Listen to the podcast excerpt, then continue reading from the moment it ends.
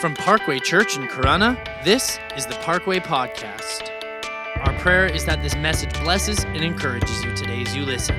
If you would like to know more information on who we are as a church, you can visit our website, weareparkway.com.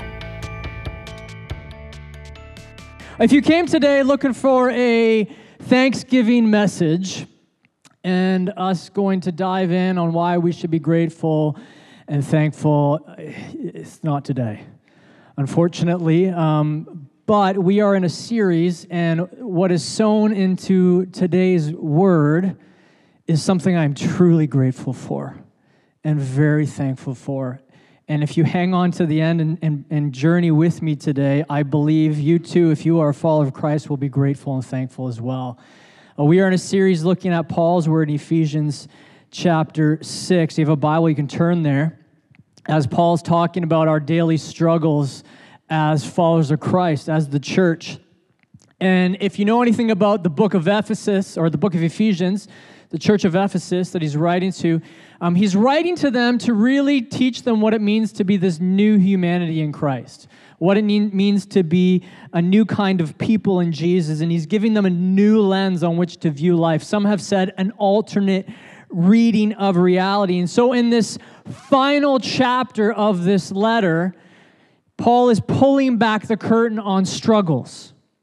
And he's basically showing us that there's more than meets the eye in those day-to-day struggles that we that we have. It's war.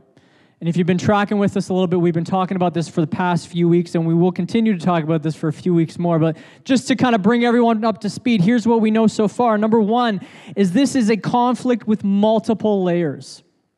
It's a conflict with multiple layers. It's not just against your spouse, your struggles, and your kids, and your coworkers, and your boss in that institution. There's a conflict where powerful spiritual realities are at work. Rulers and powers and authorities, Paul describes, in an unseen realm, influencing the here and now. It's, it's fought in the spiritual space, but it's felt in a physical space in which we see and feel. But let's be fair.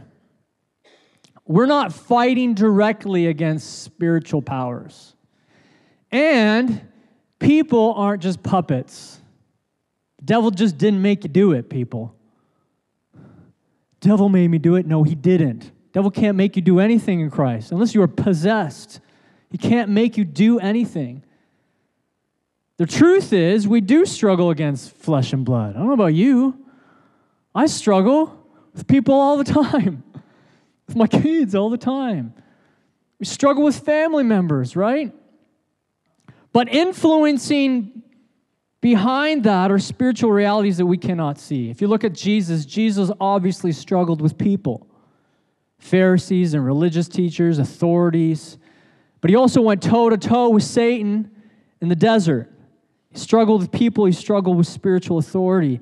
There are layers in this struggle. There are layers, and I think Paul is revealing to us that it's not just against flesh and blood. There's something more that we just need to press pause on and take a look at. Number two is we have a very real spiritual enemy. Created beings designed by God to administrate his rule and his reign, his justice, but of their own free will, they rebelled. The leader is who we call the devil. He's a powerful, lying, deceiving, manipulating slanderer whose goal is to hurt God by hurting you. Doesn't care about you, you're a pawn in the chess game. But he wants to hurt God, and by hurting God, he's seeking to wreak havoc on our lives and our soul. And so, behind, when you think of life, you think of your day to day, you think of our nation, you think of our globe, behind every struggle, every authority, every nation, every religion, every movement is a spiritual reality at work. That's really hard for us to comprehend or think about. But if we believe in the scriptures, if we believe in Jesus and we believe what Jesus taught, then we hold to that truth. Number three, in this struggle, God calls us to stand firm. Paul, if you read at the beginning of the section, he says, Stand firm and God's strength and his mighty power to hold fast to him. Because this is not a battle you need to win, because it's already been won. Like we, we think that we need to win this battle. I gotta, oh, I gotta beat the enemy here. No, you don't, because he's already lost. You just need to recognize that we're fighting from a place of victory. We're not fighting for victory, we have it, we're fighting from victory. So if you have a Bible, Ephesians chapter 6, let's read it together, bring everyone up to speed. Starting verse 10, it says this. Finally, Paul is speaking, finally, after everything is discussed, finally, be strong in the Lord and in his mighty power. Put on the full armor of God so that you can take a stand against the devil's schemes. For our struggle is not against flesh and blood, but against the rulers and against authorities and against the powers of this dark world and against spiritual forces of evil in the heavenly realms. Therefore, because of that, because that is our struggle, he says, put on the full armor of God. So when the day of evil comes, you may be able to stand your ground, and after you've done everything, to stand.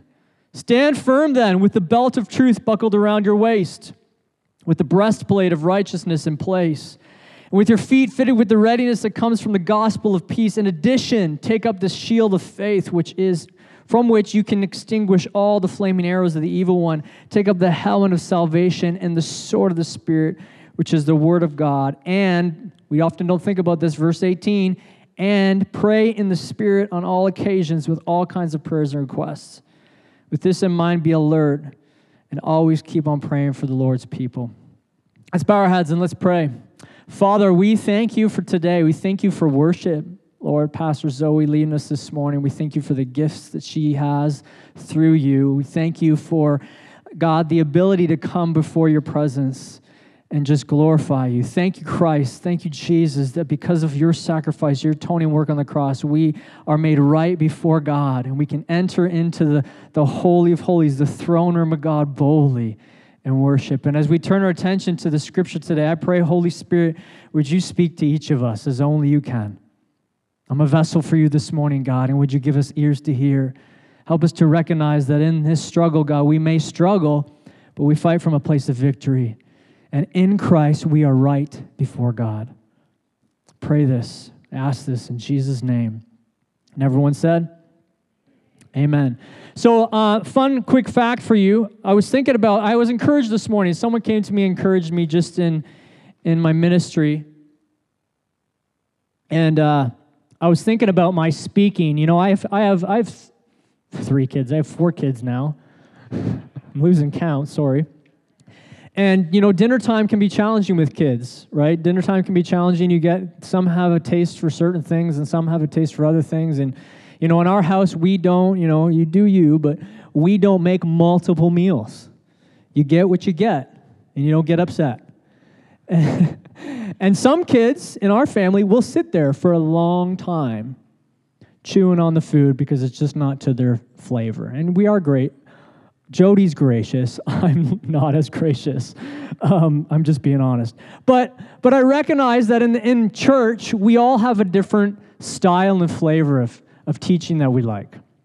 You know, so I always strive to to include. You know, I I, I weave in teaching you know, try to dig in a little bit deeper on the background a little bit. And some of you are like, man, that just goes over my head. I'm not for that. You know, I don't want that stuff. And so bear with us when we're doing that, because then sometimes we get over here. Some of you want like powerful preaching. You want the, the preacher to shout at you. And, and I do that from time to time. It's not against you, got nothing against you, but I just get passionate and I start talking really loud. And, and so I blend a little bit of everything. So, historical fact for you who are keen to like this kind of stuff.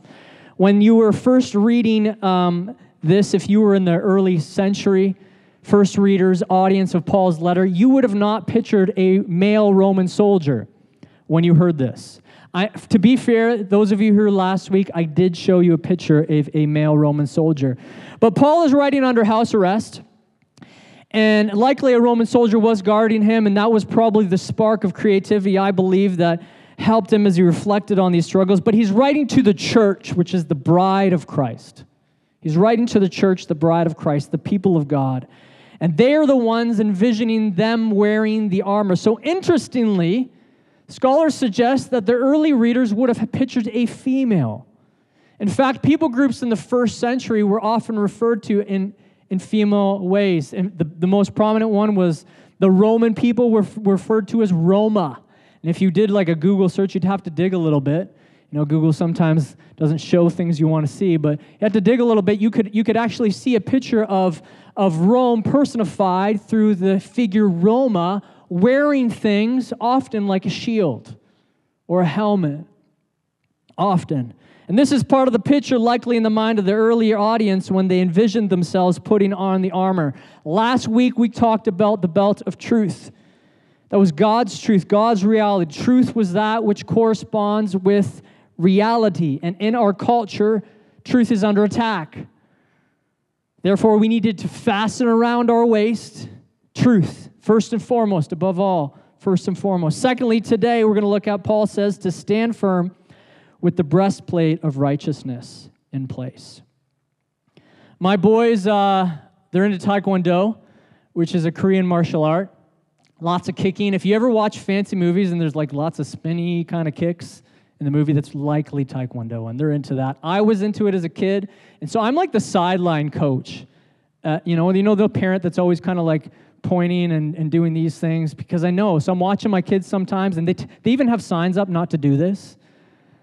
They have like signs saying no sideline coaching, and my boys will look back at me as they're they're like kicking. They'll look back at me like, and I'm like, no, you know, get up, higher, you know, twist it, and try. Because I'm, I'm I don't care about anybody else out there, but I'm I'm making sure that their skills are up up to par. But part of Taekwondo, you know, every time they get their training, they get pads, kicking pads, and they have to hold the pad for their partners. Their partner kicks the pad or shields, and they have to take the blow of the kick, and and that's just part of the day to day kind of training for this martial art. But every so often, as you progress in this, as you put down the kicking pads and you get into a circle against a partner and you fight. And to a child, nine, seven, depending on the child, that could be either exhilarating, did I get to hit somebody? Or terrifying. And I remember the first time I told my boys that, hey, there's gonna come a point in this where you actually have to take these skills and you have to use them in a, in a match. And the look of dread and fear that was on. When? When do I have to? Is that true? But in Taekwondo, you don't just go like this. There's gear, there's armor that you put on. And, and one of the pieces is, is the chest protector. This is my kids. Chest protector. This is the closest thing I could find to a breastplate of righteousness, and it is righteous. But you, you, you put this on, and, and what this allows you to do is, is face against your partner and take a blow with less intensity. Right? You could receive something. I almost, I almost wanted to bring someone up and just say, like, punch me in the gut. But then I didn't really think that through. I thought maybe someone will come up here and, and it would actually really hurt, and then I could just not continue on. And so I'm not going to do that. But but I had thought about it. I thought that would be interesting. People would remember that message. But hopefully you'll remember now just because I brought it up, right? But I don't know if you ever got the wind knocked out of you, but it's it's intense. And so this kind of stops that. And with your adrenaline going, you can you can take the fight. And in the same way, in the early century, in Roman soldier, the breastplate would be would have guarded the centralmost part of their organs, their heart and their lungs and their stomach. It was it was made of, of not this squishy material that you can bend. It was made of metal, heavy metal, and it covered the front and it covered the back. Should I just wear this the whole time? as an illustrative purpose? I don't know. Maybe I will. No, I'm not going to. You won't be distracted, but I will. And then I'll keep joking like this, and we won't get anywhere where we need to go. But the Roman soldier breastplate, it was made of heavy metal and it covered the, the front and the back. And so Paul tells the church and the struggle that we face, this spiritual struggle, he says, put on a breastplate of righteousness, fastened around the most crucial part of your life, and that is your heart. Your heart. And so Paul tells us to take a stand against the struggle with righteousness. Here's what you need to understand about the enemy he's going for your heart. He's going for your heart. He's going to falsely accuse you of wrong. He's going to Focus on the sins that you've done in your past, cause you to feel shame, guilt. The sin that you did yesterday is going to make you feel bad. Even though you've looked to the cross for forgiveness, He wants to plant seeds of doubt in your heart that you are not right before God. I can't believe you did that. You know, God's not going to forgive you for that one. That's a big one. That's the kind of one that you can't tell anybody. That's not a minor sin, that's a major sin. Who do you think you really are? You think you can hide long? God knows, and He doesn't, he doesn't accept you. You're too big of a sinner. You're too messed up. You're too broken. You're too far gone. You are not good enough. That sin is too great. He will not forgive you for that.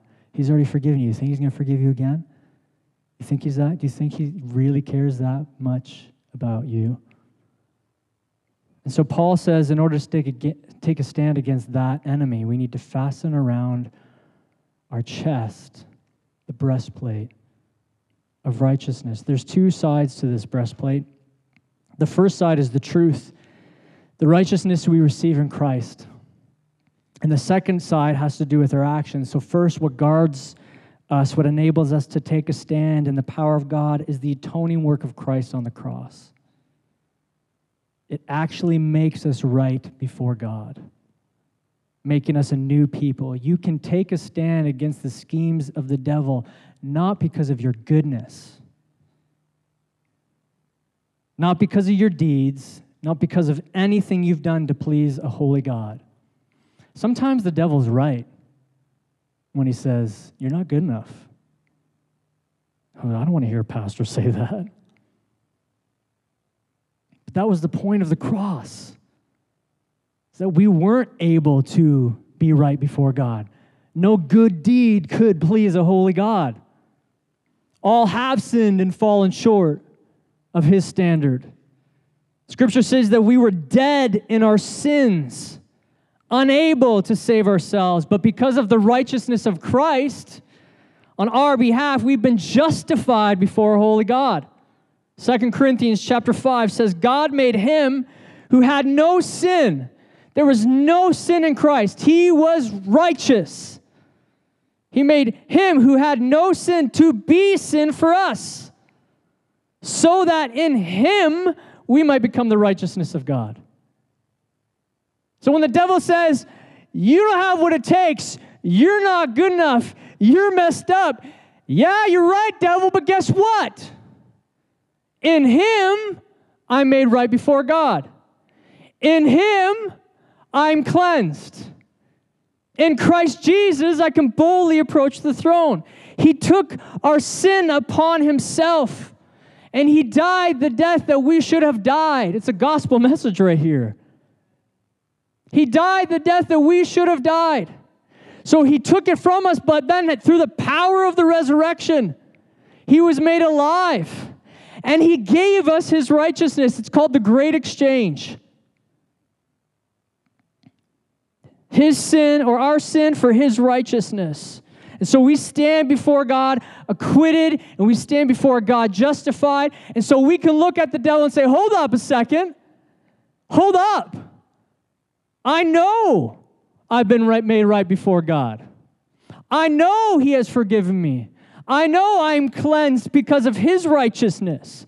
And we can look at him as he comes and tries to accuse us of wrongdoing, tries to slander our name, tries to shame us and, and cause us to, to wallow in self pity and guilt. We can say, wait a second, there is no condemnation for those who are in Christ Jesus.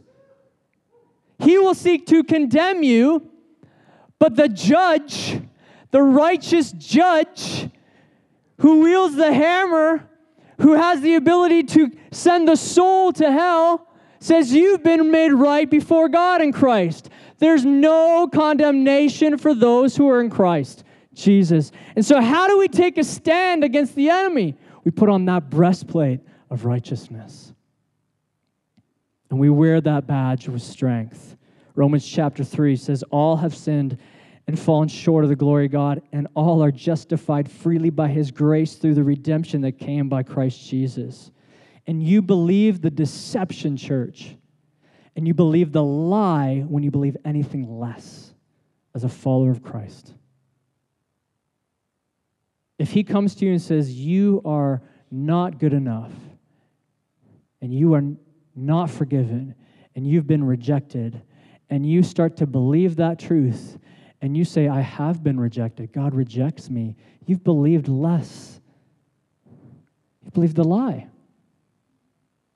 Because if you were in Jesus, you have, a, you have looked to the cross for forgiveness. I don't care if you messed up yesterday. Maybe you messed up on the way here, right? Maybe you fell short. We struggle. He says there's no condemnation for those who are in Christ Jesus. One of my favorite pictures, stories of Christ and the woman caught in adultery. His religious teachers come to bring her to Jesus. You know, and he starts talking to them. He says, Who's without sin, cast the first stone. And one by one, by, by the oldest, the most wisest, the one with some experience, they start to realize, Oh, shoot, I'm, I'm a sinner. And they drop the stones. But there's this beautiful line that Jesus says to the woman. He's, he says, Look around. Who here condemns you?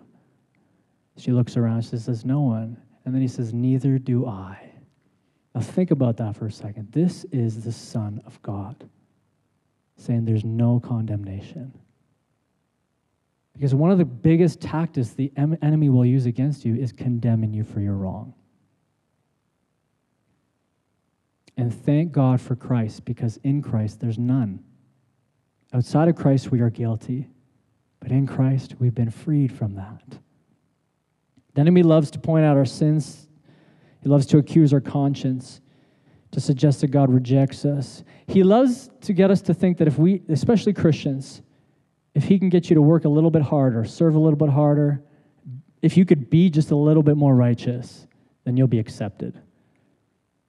You know, if he can't get you to get stuck in some sin, he'll get you to focus on your righteousness. Oh, you just got to be a little bit better. You're doing you're almost there. He'll say you're almost there, just a little bit better and God will truly accept you. He'll be pleased with you. How kind you were, you opened that he'll, you know, you do those things and then he'll finally let you in. That's how that's not how it works. And unfortunately, at least in our culture, evangelicalism is we sometimes twist in grace and works. I've been saved by grace, but if I'm good enough, God will still love, he'll love me more. That's not true. That's not true. I don't read in my Bible. And if your Bible says anything less, get rid of that Bible because it's not a real Bible. Let's turn to the other side. Righteousness is actually the word justice in our Greek in the Greek world. It had more to do with virtue to the first century. It had more to do with right conduct and, and justice. Someone once said you could define righteousness as rightly relating to another. Rightly relating to another. It's not just something that Christ did for us, it had to do with our conduct and our behavior. So, because of Jesus, because of what Christ has done, I'm made right before God, but now in Christ, I choose to live righteously. Because of what God has done for me in His power, I now choose to act rightly, to live holy according to His word.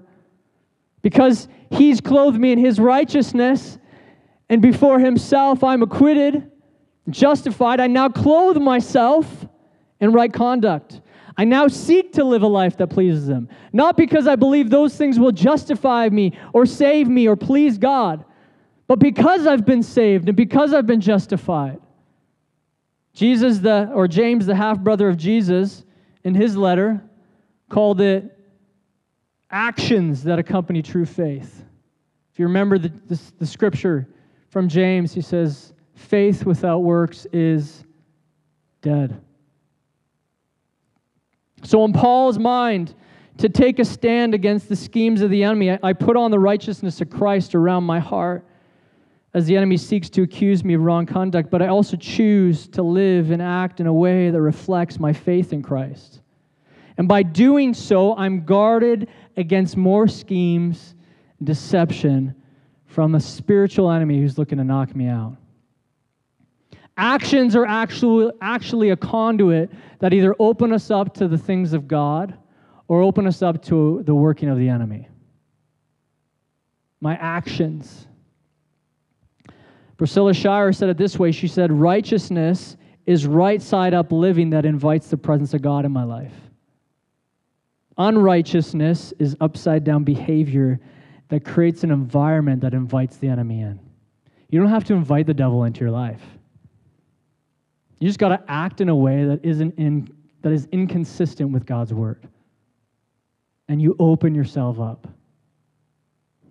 Unrighteousness puts a crack in the doorway that gives the enemy a foothold over my life. I don't know if you've ever tried to close a door when someone's got their foot in there.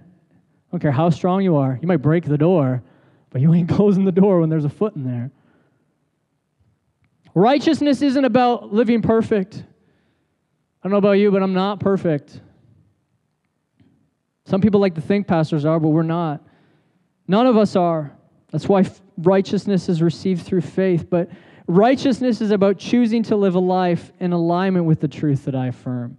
I fasten my around my waist the truth of God, the, the, the belt of truth, right? In accordance with the truth of God's word. And then righteousness is acting in accordance with that truth. This is the truth that I affirm. Now I act accordingly. There's so many of us who claim to love Christ, to walk in Christ, affirm his truth, but then our behavior is inconsistent with that truth. And we wonder why, as we pray against the enemy and as we serve in church and we go through the motions and we do the actions, the things that we think are required of us, that we still fall victim to his lies and his deception and his work. Because we often come here and do what the scriptures say we praise him with our lips. But then we walk out the doors and we live inconsistent with what we praise him for where you don't live that integrated life. We are one thing here because the pastor's looking, because others will see. And then at work or in your home or in, in your whatever school, wherever it is, everywhere else, with that group, you're something else. It's upside down behavior. Conscious, willful sin cracks the breastplate. Put ho- it put holes in the breastplate. It exposes the most important part of our being, our heart, to pure evil. It makes us vulnerable. If you're finding in your life jealousy, bitterness, resentment, maybe in relationships, if you're feeling division around your circles, you're seeing the handiwork of the devil, ask yourself is there anything in my behavior and in my lifestyle that is inconsistent with what God says for me to do? Maybe not. Like we can't we can't force someone else to be in line with God's word. But we need to ask ourselves is there something in how I'm living? And ask the Spirit, Holy Spirit, is there something in my conduct that offends you? And let me tell you this, church if you're someone that has to justify your actions, you're probably already fighting a losing battle. Well, God's word actually says this, though. And it might be true, but if, if you're justifying, it means somewhere inside your heart, you probably feel a check of the Spirit saying, This is wrong for you. And just so you know, there's a standard that God has for all of us. But then sometimes he pinpoints some things in our own individual life and says, I want you to work on this. But nobody else has to work on this. What's up, Jesus? Why am I the only one? Because I'm calling you a higher standard. That's why. It's called personal conviction. God, is there anything in my life that's inconsistent? I'm seeing these things around me. I keep pointing the finger elsewhere, but is there something in me, my behavior? Because upside down living exposes me to the enemy. The breastplate of righteousness, it was the heaviest piece of the Roman soldiers' equipment. And it needed to be because of what it protected the, the heart, the lungs, you know, your stomach, you get your, cut, your gut cut open, and that spills everywhere. That's not fun. I've never been there. I say that like personal experience, but I have not that personal experience. But it didn't, it didn't matter how strong you were as a soldier, it didn't matter how fast you were, it didn't matter how many skills you had. If you could puncture the heart, if you could puncture those vital organs, you could, you could remove an enemy from the battle. The heart, the scriptures reveal to us, is the wellspring of our life. Everything Christ said flows from the heart. That's why the enemy tempts us towards sinful behavior, towards unrighteousness. Because if he can get your heart, doesn't matter how, how many scriptures you know, doesn't matter how many Bible verses you can recite, how many studies you've been to, I don't care how smart you are. You could be a scholar. In fact, there are Christians, there's, there's scholars who study the word and are not followers of Jesus Christ. There are scholars today in this world who know this better than you and me, and they are not followers of Jesus. Because if the enemy can get your heart, it doesn't matter what you know. It doesn't matter how much church experience you have. Well, I've been in the church for X amount of years. Fantastic, great. Doesn't matter. Because if he can puncture your heart, and get into your heart and sow a seed of, of sinfulness, of doubt, whatever. The devil knows the scripture no more than me and you. He can get your heart. He doesn't care what truth you have, truth you affirm. He's looking for your behavior. Why is it that so many fall from faith and into sin? It's not likely because of the truth they affirm. It's because of behavior they either are experiencing in themselves or around them. They're seeing inconsistency. You know, I'm, I'm, I'm very mindful as a parent with young children that there's a disconnect between what kids believe and say they'll do and what they actually do. It's very frustrating. Um, there's, there's a very real reality that who is around their life and the behaviors that they witness will influence them more than the truths that I teach them. And that's re- I know that to be true is really hard in action. In fact, neurologists actually teach us and share to us that the part of our brain that is associated with action isn't fully mature until you're 25 years old. And so there is a if you have a child or a teenager, there is a disparity between what they say they believe and what they do, not because of their moral center, just because their brain isn't fully developed which is very frustrating as a parent. But I think that's what the enemy wants to do with our spiritual life. He wants the disparity between the truth that we fasten around us and our righteousness. He's not caring about the truth. If, he, if, if, if you fasten that truth around you, you've girded your loins with truth. He's going for your righteousness, He's going for your conduct, He's going for your behavior. You can have all the truth in here and wrapped around you.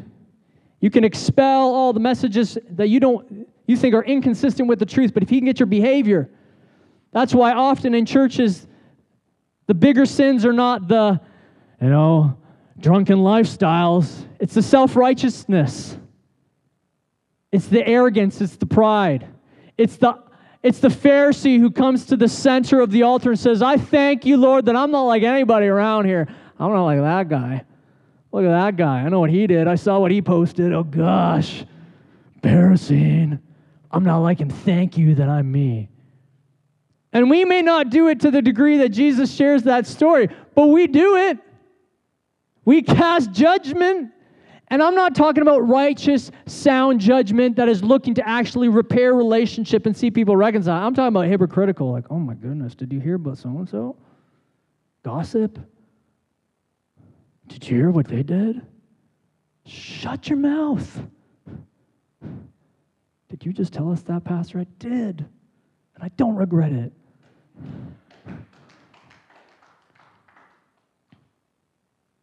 He wants inconsistency in our truth and our actions. Invite Dave, you can come back up here, Dave. The weight of the breastplate was so heavy for a soldier to wear that in order to bear the burden of the weight of it all, he needed that belt in place. Otherwise, the weight of it all would be on the shoulders, and the soldier would find himself winded before he even took his post or went into battle. That's why they fastened around themselves, girded their loins, and fastened around themselves the belt first, so that when they put the breastplate on, it could help hold up the weight, both here and here. And so, this is why in Paul's discussion, I believe that this is a two sided coin. See, our own righteousness can only hold us up for so long. Our own, own righteousness can only hold us up for so long before we cave under the pressure because, listen, God's standard is perfect. What does God require from His Word? Perfection. You look at the Ten Commandments, you're like, oh, I don't kill anybody. But what did Jesus say? You hate your brother in your heart. You're a murderer. Oh, I don't like that. Well, I haven't committed adultery. I'm faithful to my spouse. What did Jesus say? He took Jesus took everything deeper. He said, if you look in your mind, your mind's eye, lustfully at someone, you've committed adultery in your heart, in your in your heart. God's God's standard is perfection. Listen, only perfect people get eternity. Well, that's not good news because I'm not perfect. Yes, that's why we got Jesus. That's why Jesus went to the cross because he lived the life that we could not live. And so here's what happens, church, is yes, I need to be mindful of my conduct because my conduct will expose me to the enemy or open me up to the things of God. But if I rest on my conduct, on my righteousness for salvation, I'm screwed because I cannot bear that weight. It will crush me. You try to live a moral life long enough with your own strength, and you will die under the pressure. But with Christ's truth fastened around my waist, that guess what? I'm not made righteous before God because of what I do. But the truth is, I'm made right before God because of what He did. I can bear the weight of my righteousness. I can hold up my conduct. Not because of my strength, but because of the truth. That is the breastplate of righteousness. How do I put on the breastplate? Well, you better fasten around your waist, church, that you are made right before God, not because of you. Because if you let that truth sink, you will cave under the pressure. That's why we have family members and neighbors and people who have fallen from God or, or have left the faith or have left the church. Because too often we don't recognize that truth. It's not a hard thing for us, it's a behavior thing. And when I just try to do moral behavior, try to change it, I want to be better. So I'm going to work harder at being less selfish. Like that, that's what drives me nuts. I have not preached on it yet. I will one day, but the fruit of the Spirit. So we talk about how do we love harder and how do we have more patience and you know what is this moral behavior modification? Last time I read, it was fruit of the spirit, not actions of call, being more patient. Listen, I've tried. I got young kids and I'm an impatient person and I've tried to have more patience and I suck at it. I'm not good at it. It does not come from me naturally.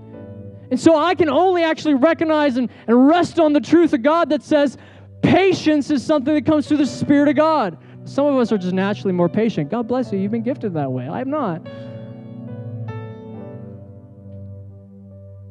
But if I just try to do it by my own strength, I'm going to be a better person. I'm going to not sin anymore. This habitual sin, yeah, there's actions we got to put in place. Listen, if you struggle with lust, stop looking at the computer late at night. Give your phone, destroy it. It's not worth that much anyway. Well, it might be worth a thousand bucks. But other than that, it's not worth it's not worth your soul. Like put do the actions that you gotta do to, to get your behavior right. But listen, it's not gonna save you. the end, you don't have enough strength. It will not last. And I speak that from experience. You need the strength of God to hold up your righteousness. That's why Paul begins this whole text by what? Standing firm, not on your own strength, in his strength and his mighty power. Because that breastplate, man, this one's really light because it's it's not made of metal and it's for kids in Taekwondo. For kids in Taekwondo, but that breastplate was made of metal. Imagine, imagine fighting with that on. Imagine the weight of that in battle. And you're like, you're not just like shooting a gun from far away, you know, or pressing a button and watching a bomb drop. Like you got a sword and you got a shield. Like this is close combat. That's a lot of weight. So, how do I hold that up? You can't see it, but I got a belt in there. I got the belt of truth that my standing before God is on His righteousness, not my own. And so now I can. I can walk in right conduct, not because of my own strength, because of the power of God in me. because the truth of God around me. And so when the enemy comes to you, the devil, listen, he is manipulative and he is deceptive and he's cunning. He's smart. He's been around for thousands of generations. Don't think that you're smarter than him. He's a created being, he's not infinite. He has finite knowledge. He is not all knowing. Him and God are not equals, but he is smart and he knows how to manipulate. And so when he comes and he tries to deceive you and lie to you, what do you instantly go to first? Well, justify your behavior. Go back to the, the righteousness of Christ. Wait a second, I'm a child of God. There's no condemnation for those who are in Christ Jesus. Listen, there may be ramifications for your choices. In my home, my kids get consequences for their behavior, but I don't kick them out. Sometimes I want to.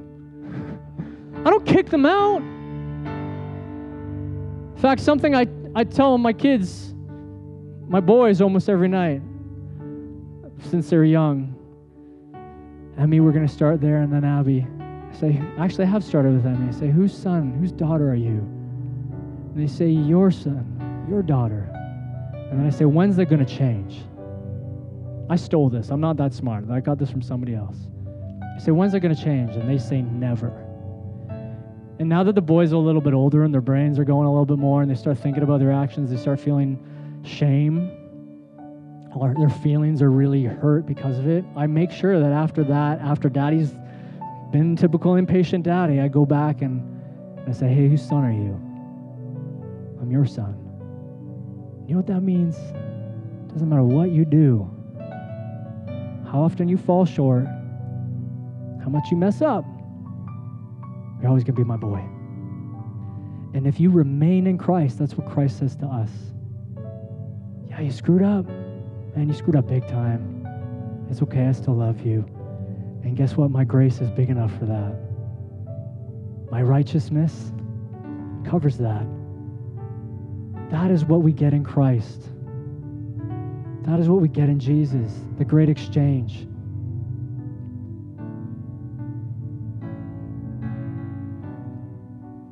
My sin for his righteousness.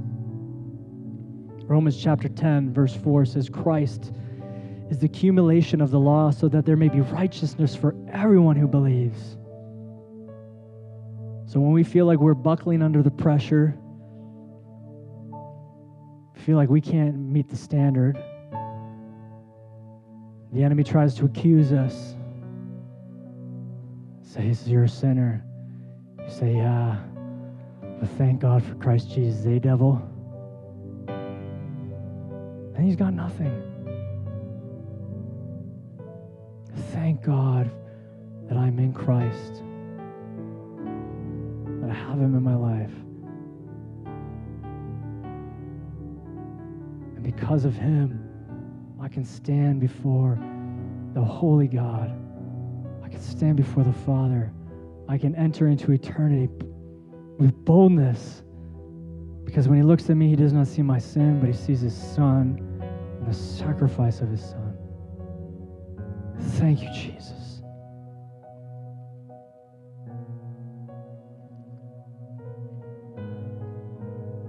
So maybe you're here today. I want you to bow your heads. Close your eyes. Maybe you're here today and and you don't know Jesus. Here's the harsh reality the scriptures reveal. We could talk about this, but we're guilty of that sin outside of Christ.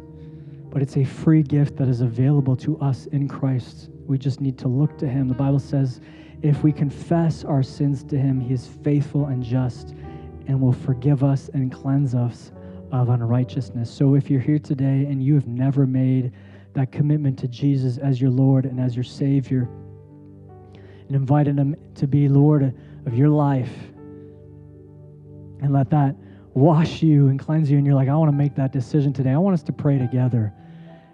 Everybody in house, online, if you're a believer, I want you to pray with me. And if you're here today and you've never made that commitment to Christ, I just want you in your heart to make that commitment today. So, would everybody repeat after me? Let's repeat after me. Dear Jesus, I confess today that I'm a sinner in need of you. But I recognize today the truth of what you've done for me. Forgive my sin and be Lord of my life today and forevermore. In Jesus' name, amen. Listen, if you made that decision today truly in your heart, the Bible says there's more celebration over the one that returns than the 99 that are righteous. So if you made that decision today, there's a party happening right now.